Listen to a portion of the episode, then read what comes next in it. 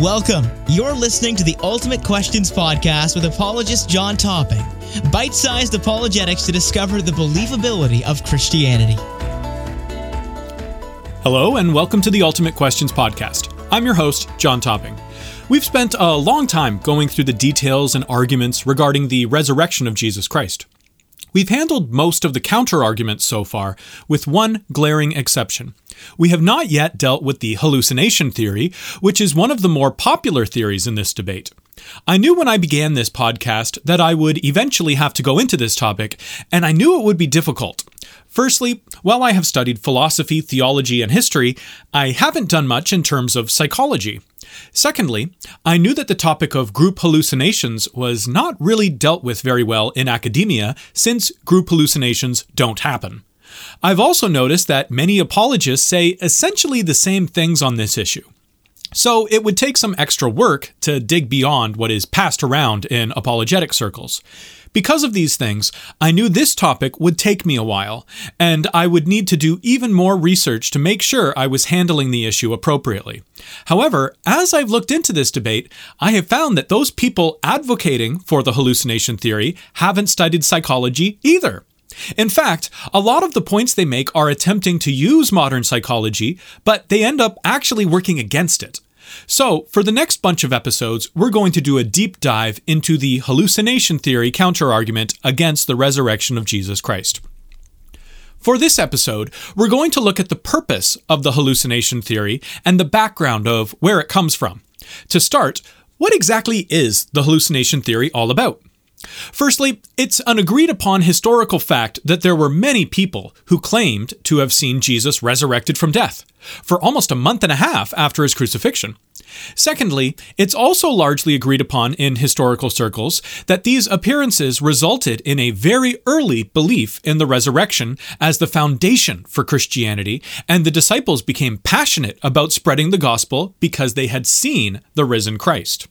So, in order to attempt to explain these facts without admitting that Jesus literally did rise from the dead, some people try to argue that the disciples of Jesus had hallucinations of Jesus Christ, so they thought they saw him risen from the dead. The passionate zeal of the disciples, as well as the early belief in the resurrection, can be seen from various evidences that we've gone over before, with a focus on this in episode 25 of the podcast, which was on the crucifixion and the early belief in the resurrection. These facts aren't really debated in historical circles because the evidence is so strongly in their favor. We have accounts of Stephen being stoned to death, John's brother James being killed with the sword, Jesus' brother James being stoned to death as well, Peter being crucified upside down, as well as many other martyrdoms of Jesus' disciples. They went to their executions proclaiming that they had witnessed the resurrection of Jesus Christ, and as I've said before, people don't die for something that they know is a lie.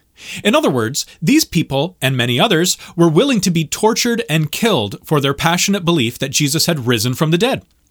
Gary Habermas summarized this very well when he wrote that their sincerity to the point of martyrdom indicates that they were not intentionally lying.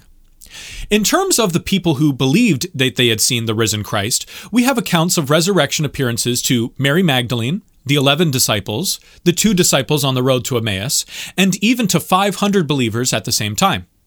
Since it's an agreed upon historical fact that there were many people who passionately believed they had seen the risen Christ, the non Christian then needs to explain this fact in a naturalistic way. This is where the hallucination theory comes in. If these disciples were hallucinating, then the non Christian can admit to Jesus' crucifixion and still admit to the disciples strongly believing they had seen Jesus alive again. They also use the hallucination theory to explain James's conversion and Paul's experience on the road to Damascus as well. So, the non Christian can account for all the historical data except for the empty tomb. In many cases, the empty tomb is dealt with either by adding another theory, like the stolen body theory, which multiplies the unlikeliness, or, in other cases, the empty tomb is simply ignored. The hallucination theory was largely developed by David Friedrich Strauss in his famous, or perhaps infamous, book titled The Life of Jesus, which was published in 1835 when he was only 27 years old. Strauss denied the deity of Christ as well as the resurrection. This was the foundation for his work, as he attempted to come up with this critical alternative explanation to the New Testament and early church history. As an example, Strauss writes that Paul had difficulty with his task of destroying the early church. Christianity was growing quite fast and was attractive as a movement, which caused some inner turmoil for Paul.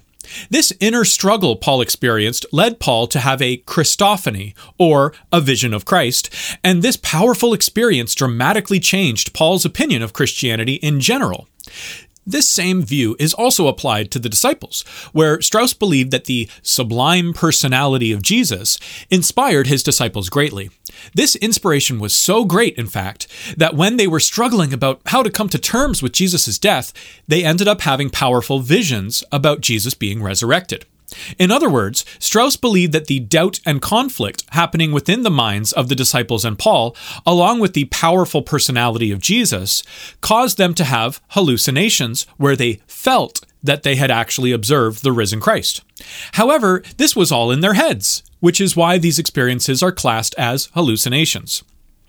An important point to note with Strauss's work is that it came before any meaningful work in psychology and the sciences behind hallucinations.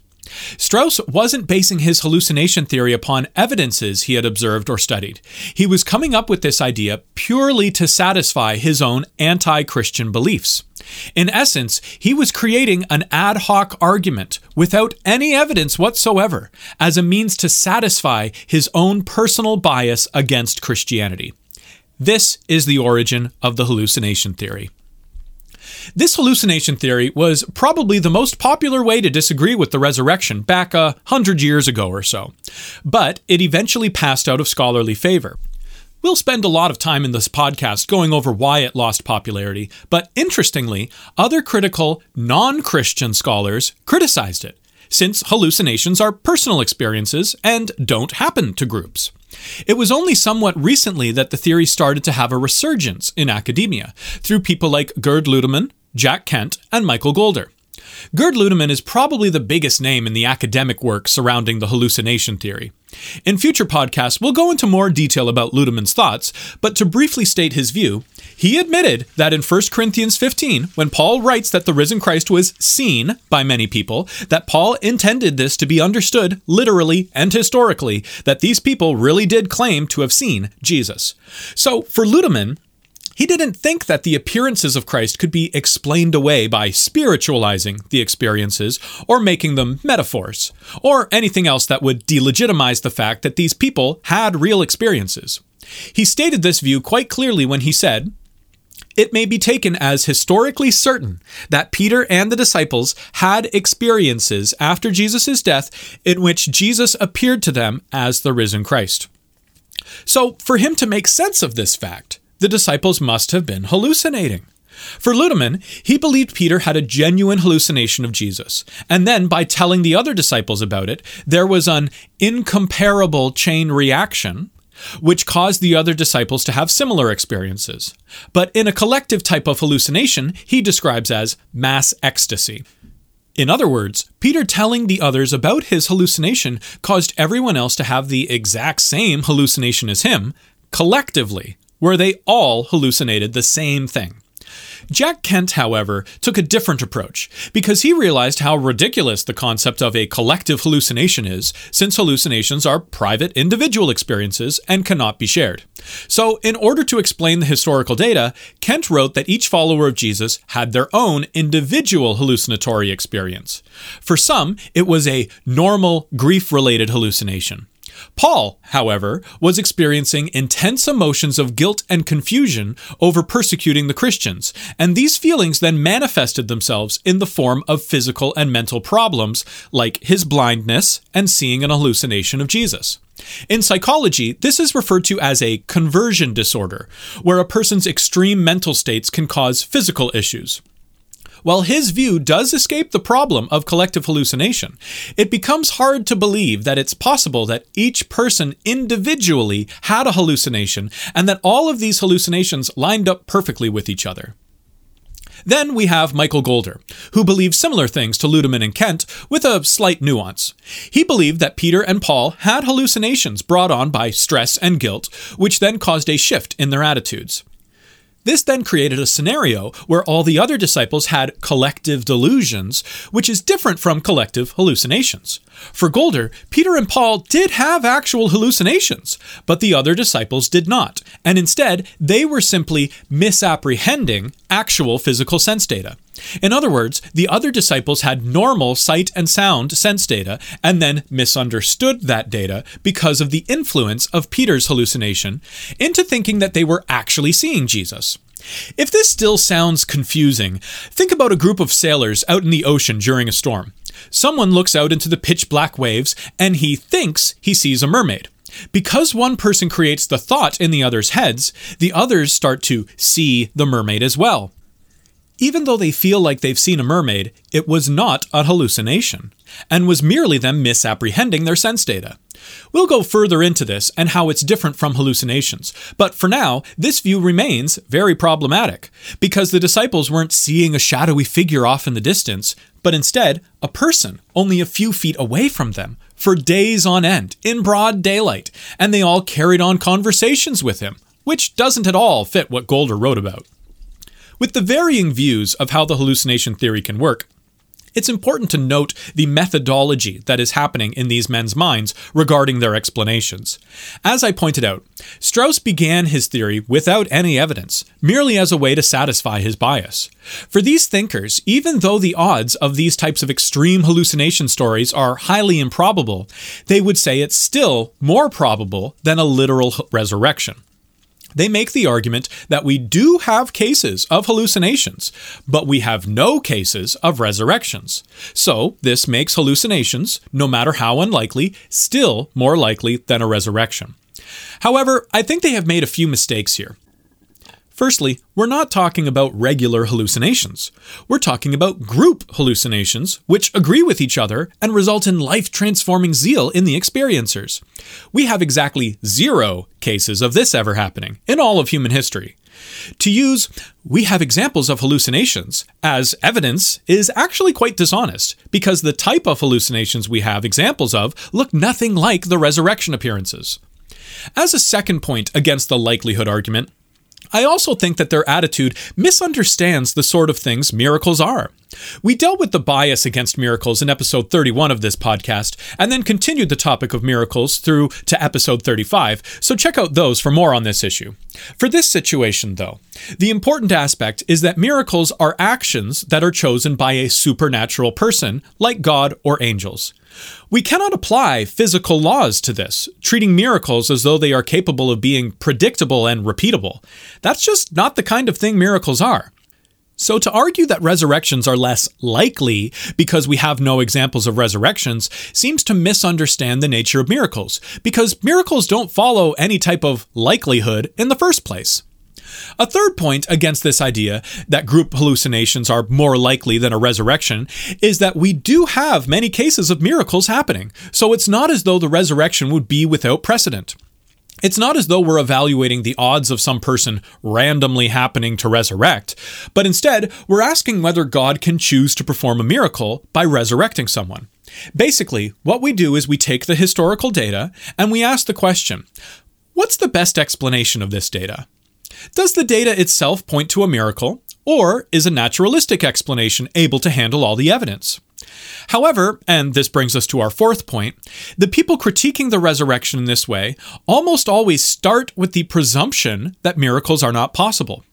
When looking at the methodology of many of these thinkers, they begin with their bias against the supernatural in general and against Christianity specifically, and then work from there to try and justify their bias with whatever ideas they can formulate. The evidence isn't actually the important aspect here to them, but instead, their naturalistic methodology is what is foundational to them. I would argue against this way of evaluating the resurrection and say that the evidence is of primary importance, and we should then try and find explanations that handle all of the data, regardless of our own personal biases. For a final point against this likelihood argument in favor of hallucinations over the resurrection, we can look at the fact that God's action of a resurrection here is unprecedented. Again, it's the action of a person who is choosing to do something. And since it's unprecedented, we should expect it to fall outside of our normal experiences and observations. Of course, we're not going to have examples of something when it's a miracle that God has never done before. Being unprecedented doesn't mean it's impossible, and talking about the likelihood of unprecedented actions doesn't seem appropriate. To elaborate this point, here's an analogy that's hopefully helpful. Suppose we take the likelihood of a person getting struck by lightning on two separate occasions and living to tell the tale. Then we take the likelihood of me choosing to go on vacation to Australia this winter. We can talk about the likelihood of getting struck by lightning, even twice, because it's a natural phenomenon. However, when we talk about the likelihood for a human action, it becomes more difficult. I've never been to Australia, and I don't really care much for traveling in general. But just because it's unprecedented doesn't mean that it's less likely than getting struck by lightning twice, simply because we have examples of that, but we don't have an example of me going to Australia. The thought that we have examples of hallucinations but not resurrections misses the point in the same way, because the resurrection isn't a natural event that we could attach a probability to. It's a supernatural event that cannot be predicted, that is brought on by the decision of a person. For this episode, we have begun our evaluation by gaining an understanding of the purpose behind the hallucination theory and what it's trying to accomplish. We've also gone into the origins of it by taking a look at how Strauss originally came up with the idea, and then how Ludemann, Kent, and Goulder attempted to advance the hallucination theory in more modern times. We then critiqued their methodology in general by showing their views largely come from an anti supernatural bias, that they're misunderstanding the nature of miracles, and that they're committing ad hoc reasoning in favor of hallucinations, among other problems. In order to continue our investigation about the hallucination theory as an attempt to discredit the resurrection, it will be helpful to get a good handle on the nature of hallucinations. So, for the next episode, we're going to define exactly what hallucinations are. We will also look at a psychological phenomenon referred to as the dissociative state, and how this contributes to hallucinations in general. By doing this, we'll be able to better examine whether it's possible that the disciples hallucinated seeing Jesus resurrected.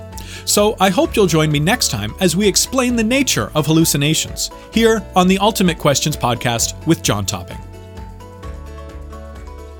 You've been listening to the Ultimate Questions podcast. If you'd like more content from Jon, visit his website at jontopping.com.